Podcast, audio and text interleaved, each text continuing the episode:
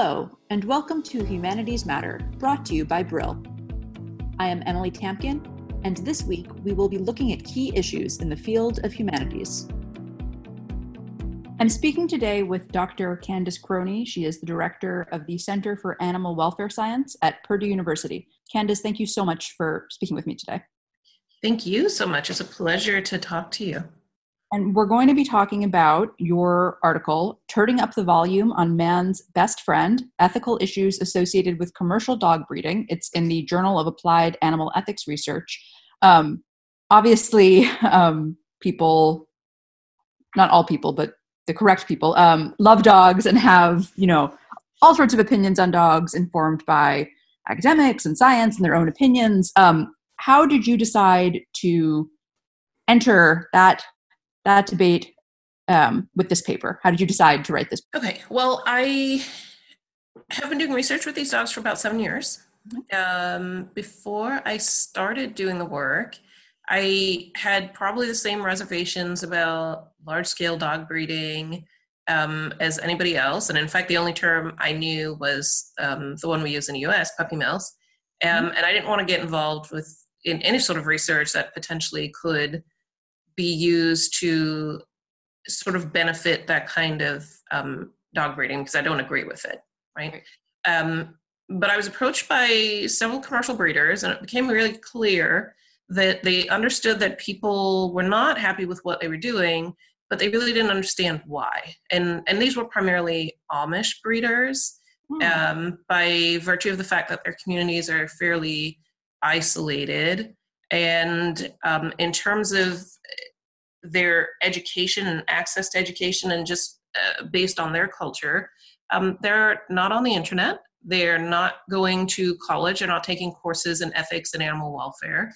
Mm-hmm. um, and so having learned that I, I, thought it was important to visit with these folks um, and to at least try to learn a little bit about what they were doing and why they had taken the approaches that they did um, and it was following that meeting where i was a little ashamed of the level of judgment I walked into um, the meeting with that I thought, yeah, I'll I'll help because in honesty, they really were asking for help to do better. They just really didn't know what they needed to do or how they needed to do it. So we began doing research in their kennels just to get a sense of what the welfare status of the dogs was really like.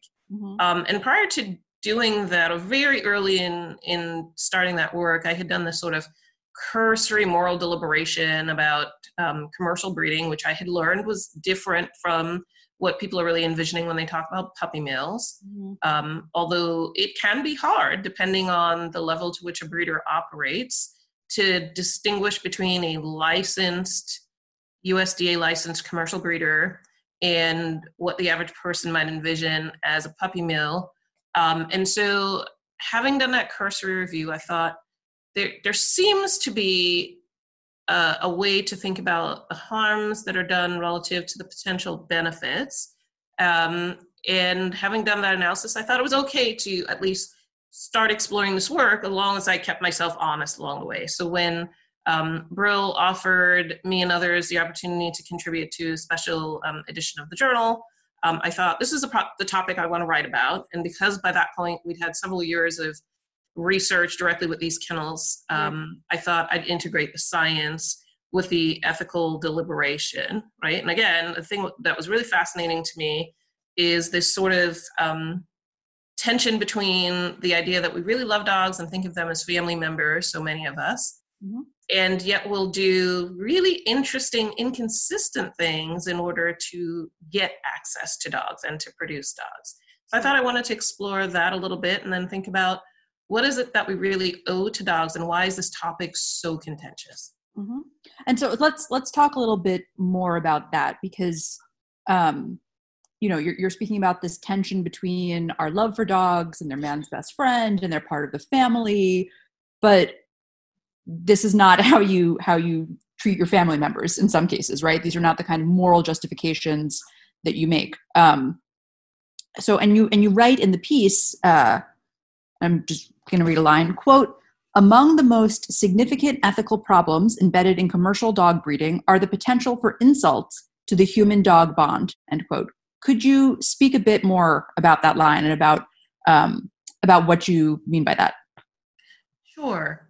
Well, as you point out, when when we talk about dogs and think about them as, if not family members, then certainly very close friends, right? Mm-hmm. It there that comes with a sense of obligation and a sense of connection that is a little bit different from some of the other animals we might see in our everyday lives, right? So many of us will have the the pleasure of interacting to a certain degree with um, animals that we see in our backyards, right? Squirrels, birds, rabbits this time of year sure. um, in the U.S. anyway. um, and and we may like them, and we may want to, you know, on some level, hope that all is going well for them. But when when we start thinking about animals as really our friends and family, there's a different level of investment, emotional investment that we have in them, and certainly investment in their well-being, right? And with that, as we become closer to these animals, as we feel a certain level of connection with them, um, there becomes this sort of bond that is formed where we are interdependent, right? And, and some of that sort of mutualistic relationship involves us doing right by the animals because they are giving something to us that is equally beneficial um, and, and helpful to us. Mm-hmm. And so, with this sort of long history we have with dogs, the long history of domestication and interdependence we have on them, um, it's inevitable that we form these bonds with them, at least in Western developed countries where dogs are considered companions, if nothing else. Um, and so it was interesting to me that there's this possibility that you could be breeding dogs, breeding them in large numbers, and potentially not even attending to the fact that they are sentient animals, that they have sort of needs and interests of their own. Um, and part of those needs and interests that seem to have developed with the dogs includes this this need to interact very specifically with humans, right? Um, and to seek us out and to form relationships with us that then further reinforce and set the groundwork for this bond that we typically, um, those of us who love dogs and share our lives with them, tend to develop. Mm-hmm. And so it is just a little odd to be having a form of dog breeding where, for instance, we're breeding dogs that don't necessarily have predestined homes, that we haven't really thought about where these dogs are going to go once they potentially leave these kennels. And maybe they're being sold to people who are impulse buying and people who are not taking the time to learn and research and invest in the dogs themselves so that they're well set up to come into homes that are prepared for them, where they can do well, where they can be good lifelong companions. And that's problematic because if people don't have that investment, if they don't have that strong connection, and I don't know that they do or they don't, but let's pretend that they don't, then what it sets dogs up for is people being dissatisfied with them in, in homes, them potentially being um, surrendered, rehomed, um, sometimes abandoned. And absolutely, that is a traumatic uh, destruction of whatever bond might have been formed or was beginning to be formed with that animal. Um, there's also the concern that then you're raising dogs in large volume, their individual needs and interests might not be getting attended to. Um, and then what ha- what's the quality of the interactions that those dogs have with their caretakers um, and what happens to them at the end of their breeding careers, right? So it then really sort of naturally lent itself into not just what does this mean for, you know, breaches or at least failures to launch the human dog bond, but then really what does it mean for the fate of the dog itself? And if you are thinking about dogs as friends and family, you can't leave that question unanswered. Completely. No i'm having this conversation with you uh, sitting on my couch next to my dog who was abandoned and then rescued by us so i certainly appreciate uh, the the thought that went into that answer. Um, and before i let you go you you know so you've you've outlined some of the problems with the current system for us and you talk in the piece about finding an ethical alternative for commercial dog breeding and i was hoping that you might speak a bit about what that might look like. Certainly. So, when I talk in the article about commercial dog breeding, and obviously the outcome of, of the essay, which really was intended to not be some sort of backwards justification of the work we're doing, it really was done sincerely. It was clear to me that when I look at all of the criticisms and all of the potential problems that are embedded in commercial dog breeding, the one issue that stands out is this we have sold the human animal bond so much. People so love dogs. There's such high demand for dogs that when you look at what's happening in the United States today, when you look at all of the um, potential models for predicting the number of dogs we need in the US um, on an annual basis simply to meet the demands that there are, small scale breeders shelters and rescues cannot meet those needs, right? Mm-hmm. Um, and so the question then became if we absolutely abhor puppy mills, and again, I'll I'll be absolutely clear, I'm in that camp myself. Mm-hmm. And there's a way to clearly distinguish commercial dog breeding, which is simply large scale breeding that is regulated, which in and of itself is different from running a puppy mill, which is potentially entirely unregulated, um, and where the the focus is solely on the profit, not on the dog itself. There's no attention paid to welfare. Then the question becomes, can you come up with an alternative that helps to meet demand for dogs on a much larger scale that is also aligned with at least a reasonable and visible set of ethics, right? And so for me, the way to think about that, because I do not have um, a magic answer to this question, um, I think if I did or anyone else did, we'd certainly be um, uh, proposing it all across the board.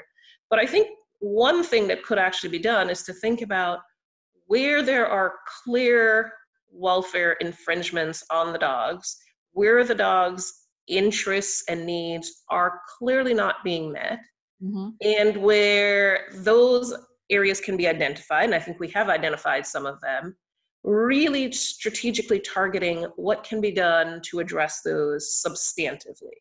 Um, and, and so I think what that looks like really involves a thought process where we actually engage dog breeders in commercial kennels as sort of allies and advocates in creating a more ethical form of breeding, mm-hmm, right? Mm-hmm. And so that involves realizing and communicating everything we know about what is wonderful about dogs, what we know they need to do well, to thrive, in fact, to be good lifelong companions, and really refocusing our effort on what is good for the dog, not, a, not just what is good for economics. Because make no mistake about it, this is a business, right? right. Right. But I, I, I think you could actually do both. Mm-hmm. So I think it begins with one, changing the mindset that the dog is the priority, right? And if that can't be front and center, then maybe this isn't the sort of industry that you ought to participate in if that really can't be your number one priority, right? Right. The business is there, and obviously the business has to work because if it doesn't, it's never good for the welfare outcomes anyway. So part of it is really um, thinking about how to change the attitudes and the mindsets and so on of breeders or build on what is there already that works in this regard. And then it really starts to look like breeders becoming more thoughtful and informed. And many of them, to be fair, actually are. I was surprised to find that, and I think it's important to say they do exist. But really, it, it involves invoking this idea that we've got to select dogs for what it is we want them to do. And that is, for most of us, to be really safe, desirable, good long term companions who'll do well in their homes and who won't cause problems out in the communities that they live in, right?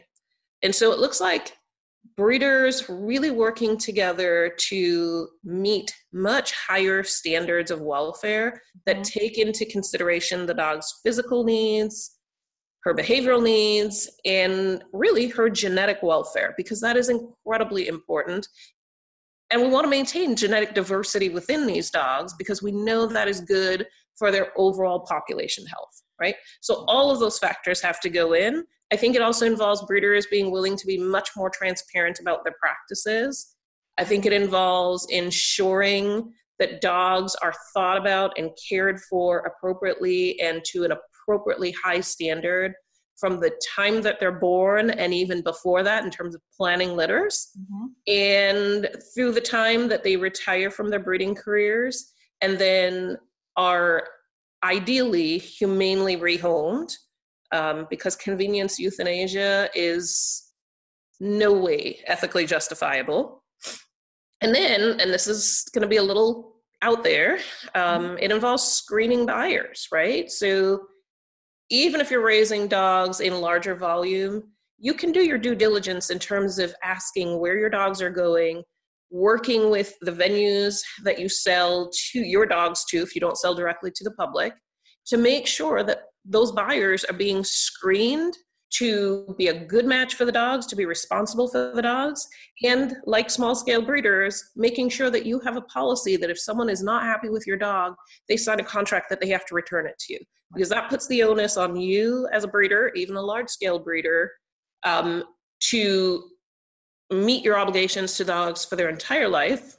It also sends a different message to the public, as in, these dogs are not just widgets to the breeders who produce them. They're invested in them. They care what happens to them. They want to know what happens to them. And if something goes wrong, they want to make sure their dogs come back to them so they're cared for, right?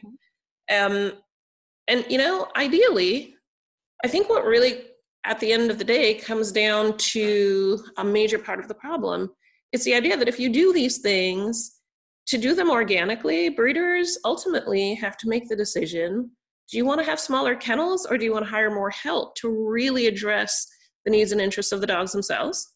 Um, and in fact, many of the breeders that we work with have decided that no, the thing to do is to scale back mm-hmm. um, and then produce a better quality dog, not just more dogs, right? Um, and so I think there are many aspects of smaller scale breeding that can be incorporated. There are many sort of ethical thought processes and so on that we can borrow and that we can translate to commercial breeding um, that would actually make it, if not, as I say in the paper, the ethically preferable model, then at least one that is more ethically defensible and does more good than it does harm. I have been speaking with Dr. Candace Croney. She is the director of the Center for Animal Welfare Science at Purdue University. And we've been speaking about her piece, Turning Up the Volume on Man's Best Friend Ethical Issues Associated with Commercial Dog Breeding. Um, you can find it in the Journal of Applied Animal Ethics. Candace, thank you so much for taking the time to speak with me today. Thank you, Emily. I appreciate it. You can now find the Humanities Matter podcast by Brill on Spotify, Apple, or Google.